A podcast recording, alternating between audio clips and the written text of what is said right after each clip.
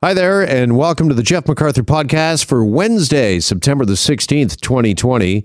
Coming up, we'll talk about the government ramping up a new COVID testing website. We'll also talk about a new study on COVID and its lingering effects, the so called long haulers, and a surge in cases putting pressure on testing sites. All of that coming up right now on the Jeff MacArthur podcast. Um, I think that uh, the terminology isn't one that I would be focused on right now. What I'd be focused on is the fact that we have increased numbers. And we all recognize that. We all need to understand that we have that, and we need to work in, in, a, in an informed way to approach that uh, either from uh, focusing on outbreaks and uh, putting those outbreaks, uh, narrowing them down, getting our arms around them, and, and making sure that they don't spread, uh, from figuring out are there particular groups within uh, the population that may be at uh, greater likelihood to transmit, or particular venues or particular settings. All of those things are what I think we should be focused. on. not what I think, what I know we should be focusing on right now, and that's the work that uh, Dr. David Williams, Dr. Yaffe, all the medical officers of health are focusing uh, closely on, really trying to understand what's going on so that we can learn from what's happening now, measure what's going on, and apply that in ways that would help to uh, reduce the chance of continued increase in numbers and, and bring those numbers back down to our best way possible. All right, let's cut in here now and thank uh, the Premier and the uh, government officials for the uh, daily uh, COVID update. You're listening to Global News Radio 640 at Toronto. Couple of things coming out of that that are uh, worth discussion and digesting. Not the least of which the big announcement is that the Ontario government has announced a new voluntary online diagnostic tool. Now, I'm trying to follow exactly what this is all about and what's happening, but uh, the claim is it's going to keep teachers, students, and families safe. That I guess if you feel, or your child, or if you're a teacher at a school and you feel as if you maybe or might have COVID or you're exhibiting symptoms, instead of getting in one of these long testing lines, instead of uh, going to the doctor, you're supposed to go online to, to diagnose yourself. And, and by the way, if you want to do that, uh, have a listen. Here's Education Minister Stephen Lecce with the announcement and the uh, website address. It's also why today we are launching our voluntary interactive COVID 19 screening tool. It's just another step we're taking to improve the safety of our schools parents, students, and staff will be able to go to www.covid-19.ontario.ca forward slash school dash reopening. What? www.covid19.ontario.ca forward slash school dash reopening. You get that? I can't write that fast. I can't type that fast. I type fast. I can't type that fast. What did, the, huh? Did anybody? Slash, slash what? Yeah, did anybody get that? I mean, come on. What's come wrong with? On. I don't know. Uh, do I have COVID.com? Is that Help, taken? COVID. Yeah. you know? I think I might have COVID.ca. Is that website address? Yeah. Is that Oh web address God. available? I don't know. Someone probably snatched it up right away in March, right? So they were forced to use. At www.covid19.ontario.ca forward slash school dash reopening.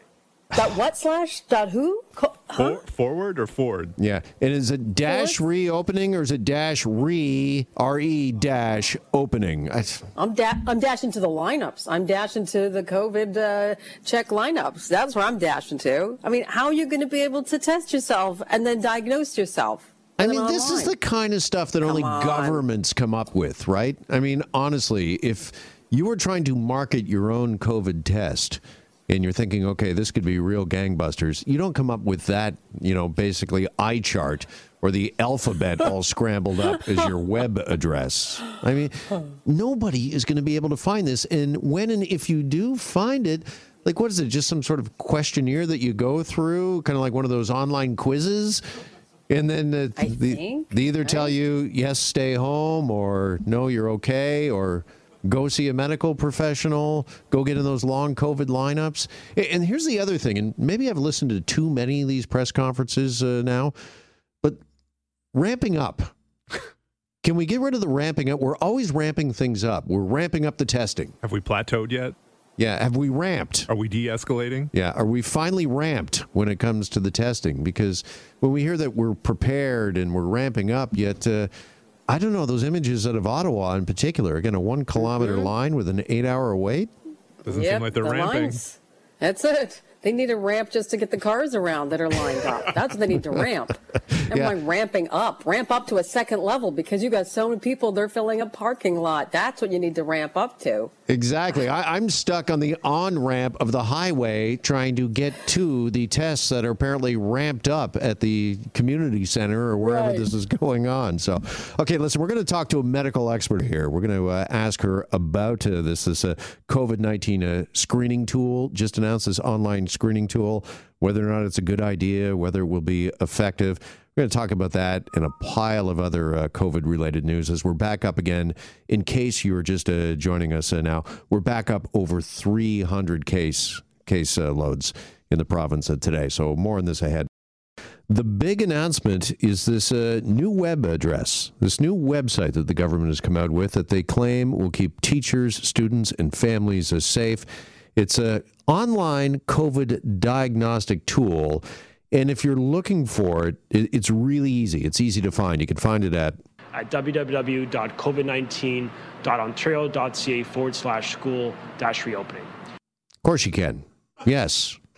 No problems uh, whatsoever.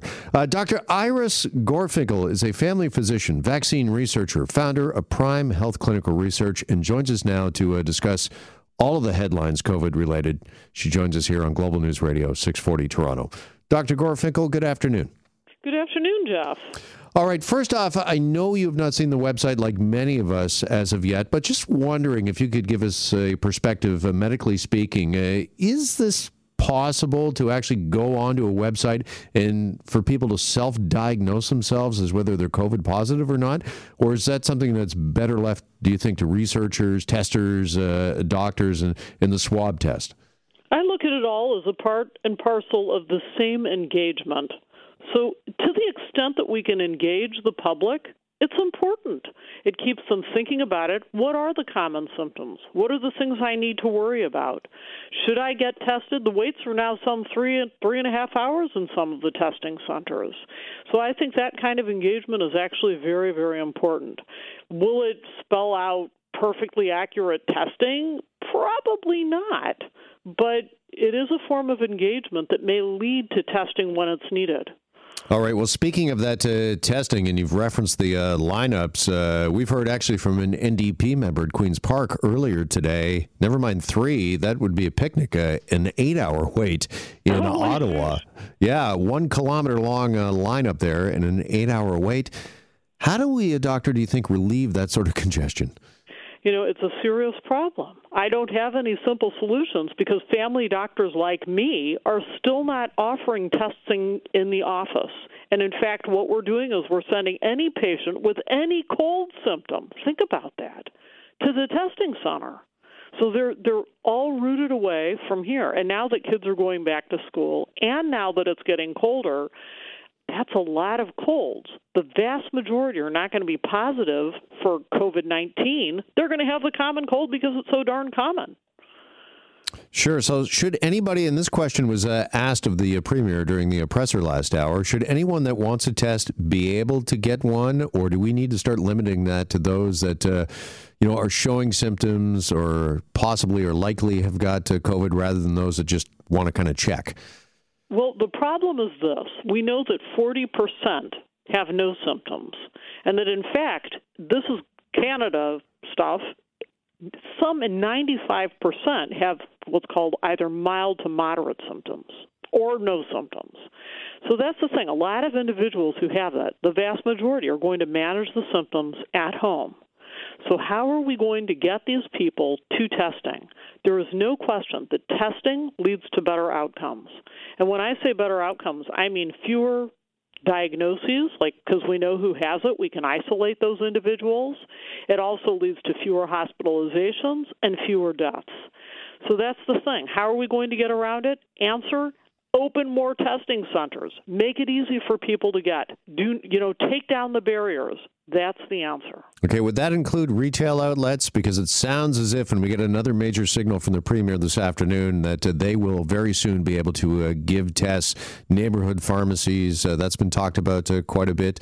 Uh, is that a good uh, idea? Is that good public health policy? Do you think those tests will be reliable? Well this is the problem. If we put it in an enclosed public space in which large numbers of people congregate and that becomes our testing center, that's probably not a good idea because guess what? They're going to potentially infect other people while they're there. So, ideally, testing centers would be distinct centers, centers that that's all they do. Tests are us kind of thing you know, because they that way they get far more efficient at doing them. They're set up just for that, and it's kind of like the drive-through concept. Versus if you go to a pharmacy for it, well, heck, do you want to be at that pharmacy when they're doing all these tests? Because guess what people are doing when that swab goes all the way into their nose, all the way to back to the nasopharynx. That's far as, as deep in as you can go. People cough and sputter. That's that's the thing. You know, so I don't know that it's a good idea to be testing these people in public enclosed spaces that are not set up for that. So could that actually lead to greater infection rates? Do you think that this uh, that COVID would get even more spread because of that? Well, that would be a concern of mine, mm-hmm. and that's why, generally speaking, you know, when we talk about you know how the world's testing centers have worked, they've been standalone. They haven't been they haven't been in, in wide open public spaces. Even I, as a family doctor, could be a typhoid Mary in this in this business, right? That's why, like in our own office, we are, you know, have the script. We ask everybody, "Have you been out of the country?" Very few people have at this point, but we still ask that question. And we ask, "Do you have any cold or flu symptoms at all?" We even ask about diarrhea because that's 20% of individuals who are symptomatic. So we are asking these questions just so that we can then direct them to the test center that hopefully doesn't have an eight hour wait. So we need more testing centers for sure. More testing centers. And what about rapid testing? What do you know about that? I know it's been approved in the U.S. for months now. Do you think it should be approved here? Mixed feelings about it. So when you talk about rapid testing, there are a number of tests that are available in the area. This, the, there is no question that the accuracy, and that's a big problem with the rapid testing, has not been as good as the accuracy of the nasopharyngeal swab. And currently, that that swab that goes all the way up your nose that I was talking about, uncomfortable as it is, is still the gold standard. So the concern is if if a rapid test is widely available to people, will they be getting a false sense of security because it's a false negative test? In other words, they see that it's negative, but actually they do have it, but it's a negative test, so they go out and they could potentially spread it more. Arguably, is that better than nothing? I don't know the answer to that question. I think that would depend on just how accurate the testing really was and what the experience has been in other places. Joined on the line by Dr. Iris Gorfinkel. Doctor, I also wanted to talk to you this afternoon about the caseload because we're up over 300 in the province again today. Seems when we get over that 300 mark, that's kind of the new threshold. It gets people uh, a little concerned and a little worried and whether or not uh, we're in a second wave. How concerned are you about that number, particularly since that number does not include back to school? We probably won't see that for another week and a half, two weeks. You're nailing it, Jeff. That's exactly true. I'm very concerned about the upsurge in cases. We haven't even begun, and then there's this large upsurge. So, and I also think that there's another message that needs to be getting out, and that's that young adults are actually a big part of the number of cases. If you take a look at Health Canada data, I, I call it the 40 40 rule. 40% of individuals who have been diagnosed with COVID 19 so far have been under 40. So that's a lot of people. And if you take a look at that, their, their risk of hospitalization, those under 40, stand a 2% risk of hospitalization. And you think, well, fine, you know, they're young and healthy, they'll get over it, because you're right, they don't die. In fact, those under 40 represent less than 1% of the deaths. And yet, if you follow them for after the hospitalization, 75% have symptoms at least two, they go on for at least two months. So these people are sick for a long time. And these people are, sorry to interrupt, but the so called long haulers, right? That's not even including the long haulers. The long haulers didn't make it into hospital. A lot of them couldn't get testing and a lot. So that's not even including that group. If, we, if by the time you include long haulers, depending on whose information you're listening to, that could be 10%, that could be 5%. We don't even know what percentage the so-called long haulers, those patients who have symptoms for an ongoing time, but we're not in hospital. We Yeah. don't know the percentage they represent. And what are those symptoms of the so-called uh, long haulers? Are they plagued uh, with a cough, respiratory problems, that sort of thing? Keep going. I mean, the number one symptom seems to be fatigue. And and the problem, you know, with that for me as a family doctor is that fatigue holds hands with every diagnosis in the book.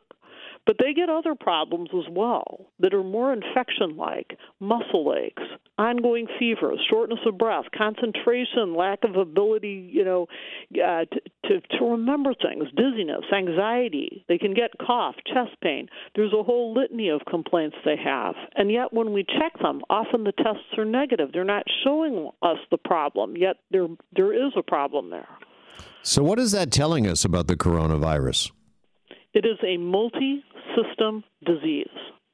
You know, it's we have come such a long way in our understanding. If we follow the path of the virus, imagine somebody who's not thinking and not wearing a mask suddenly coughs and spews, and then all of a sudden these virus-laden spit particles go floating in the air, and somebody inhales those spit particles. Not to gross you out, I think it's well after lunch, so we can get away with this. I was going to say this is the kind of talk we need actually for people to start taking this a little more seriously. well, I mean, this is the this is the path of the virus. The virus goes in somebody's nose, where it can then damage the the nerves of smell. The the virus can then be literally sucked up and swallowed, where it can then cause intestinal problems. That's the twenty percent that get diarrhea. So it's not. This is not influenza. It can go into the bloodstream, where it can increase the risk of stroke. So look at all the systems involved here. It can cause that so-called cytokine storm. It can go into the lungs. You know, if I breathe it in, it can go into the lungs, and that can cause that ARDS. High levels of mortality with that. From the bloodstream, it could go into the brain. No joke, it can go into the kidneys. And in fact, the virus has been isolated in virtually every bodily fluid so far that it's been checked for, which is really to say something. This virus is a multi system disease. One of the things that scares me about it is that, you know, we just take it for granted that if somebody's asymptomatic, they don't have damage. We don't even know that. Think about it. it could it be cancer causing? There are viruses that have been cancer causing in the past hepatitis B, hepatitis C, HPV. So that's a possibility with this virus. Could it be causing damage? The data is actually very low on this. But if you take a look, there's been a couple of studies that have shown cardiac damage, heart damage, in individuals who had no symptoms. There was another study done in South Korea looking at 10 asymptomatic individuals. Emphasis, small study, but still, they found lung damage on their CAT scans in all 10 that were studied. 10 out of 10. Do we have to, do you think, uh, you mentioned that 40, uh, 40 rule, that 40% of the cases are people under the age of 40. Is, it, is this the kind of talk that they need to hear, that we all need to hear? I mean, I was half joking with you a second ago, but uh, basically scaring people straight, uh, do you think? I mean, we keep hearing from the premier about the particularly the 20 somethings. It's uh, guys, knock it off, stop uh, partying. Do we have to get a little more serious in our messaging? Well, this is the thing. I don't I don't like the concept of scaring people. That's not what this is about. What this is about is understanding the reality of what the statistics and Health Canada is telling us, what we're learning. We didn't come into this realizing this, because had we realized it from the beginning, the messaging would have been quite different. But the messaging now, without any question, is that, you know, wearing a mask, social distancing, and hand hygiene, guess what? It's not just about protecting those who are older with chronic conditions. It is very much about protecting young adults from being hospitalized and from suffering long term health risks that COVID 19 poses. All right. Doctor, really appreciate the uh, straight talk and appreciate the time with us this afternoon. Thank you so much uh, for joining us. Many thanks. It's a pleasure. Thanks for having me. All right. We'll talk again down the road. There's Dr. Iris Gorfinkel, family physician, vaccine researcher, and founder of the Prime Health Clinical Research Center. And that does it for the Jeff MacArthur podcast for this Wednesday, September 16th. Thanks for listening and thanks for downloading. You can listen live weekday afternoons from 1 to 3 on 640toronto.com. As well, search my name, Jeff MacArthur, on Spotify or find us wherever you get your favorite podcasts.